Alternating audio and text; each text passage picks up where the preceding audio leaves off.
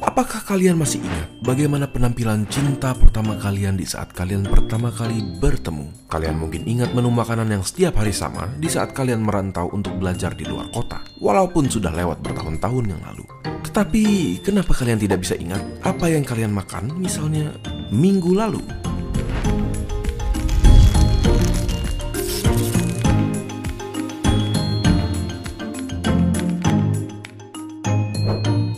Terdapat dua tipe memori atau ingatan.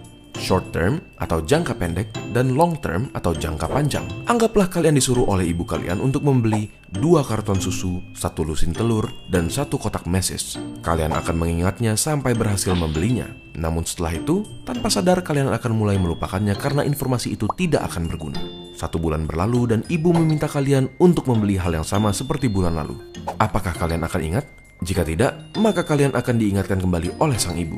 Ini adalah ingatan jangka pendek yang hanya disimpan untuk sementara sampai selesai digunakan. Lalu, bagaimana dengan ingatan jangka panjang? Ingatan jangka panjang hanyalah ingatan jangka pendek yang telah melalui proses bernama konsolidasi di dalam otak. Jika kalian diminta oleh ibu kalian untuk membeli belanjaan yang sama setiap bulannya, lama-kelamaan kalian akan ingat sampai-sampai kalian akan pergi membeli belanjaan tersebut tanpa diminta. Perbedaan antara ingatan jangka pendek dan jangka panjang bukan hanya terletak pada kegunaannya, tetapi juga di penyimpanannya.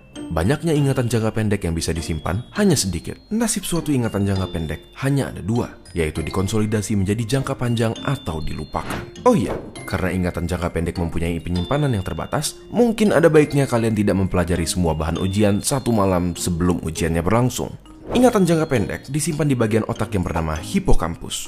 Jika mereka tidak dilupakan, maka ingatan jangka pendek tersebut akan dikonsolidasi dan disimpan di cerebral cortex atau cortex cerebral. Area cortex tersebut pun akan berbeda-beda tergantung tipe ingatannya. Jika kalian mengingat wujud seseorang, maka akan disimpan di visual cortex. Berbeda dari ingatan auditori mengenai bagaimana suara dari seseorang yang kalian kenal. Tapi, seberapa besar sih jumlah ingatan yang bisa kita simpan? Walaupun tidak tepat, otak kita bisa menyimpan informasi sebanyak kira-kira 2,5 petabyte atau 1 juta gigabyte, sekitar 3 juta jam sinetron. Bagaimana menurut kalian? Hebat bukan? Bagikan video ini ke teman kalian agar mereka bisa mengetahuinya juga.